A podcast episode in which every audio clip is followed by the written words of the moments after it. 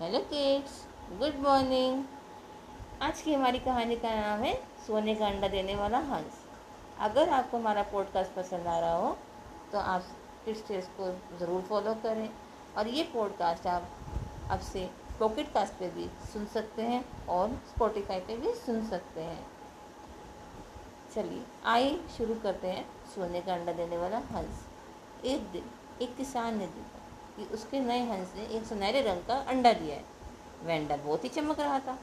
किसान ने अंडा उठा लिया, वह बहुत भारी भी था। उसे लगा कि किसी ने सोचा बहुत गंदा मज़ाक किया है। फिर वह अंडे को लेकर अपनी पत्नी के पास गया। पत्नी अंडे को देखकर आश्चर्यचकित हो गई। आश्चर्यचकित होकर बोली, अरे अरे, ये तो सोने का अंडा तुम्हें कहाँ से मिला? प्रतिदिन सुबह अब किसान को एक सुनहरा अंडा मिलने लगा। अंडे बेचकर शीघ्र ही किसान निम्पति धनवान हो गए। मतलब वो रिच हो गए। धन के साथ साथ उनका लालच भी अब बढ़ने लगा था। एक दिन उसकी पत्नी ने कहा, क्यों ना हम इस हंस को मार दें और हमें सारे अंडे एक दिन में ही मिल जाएँगे।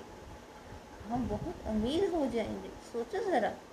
किसान को पत्नी की बात सही लगी। उन्होंने हंस को मार दिया, पर उन्हें अंडे मिले ही नहीं। बेचारे हंस को भी मार डाला और कुछ हाथ भी ना लगा। अब उनके पास पछतावे के अलावा कोई चारा ही नहीं था। तो बच्चों, हमें इस कहानी से शिक्षा मिलती है कि लालच बुरी बला है। Thank you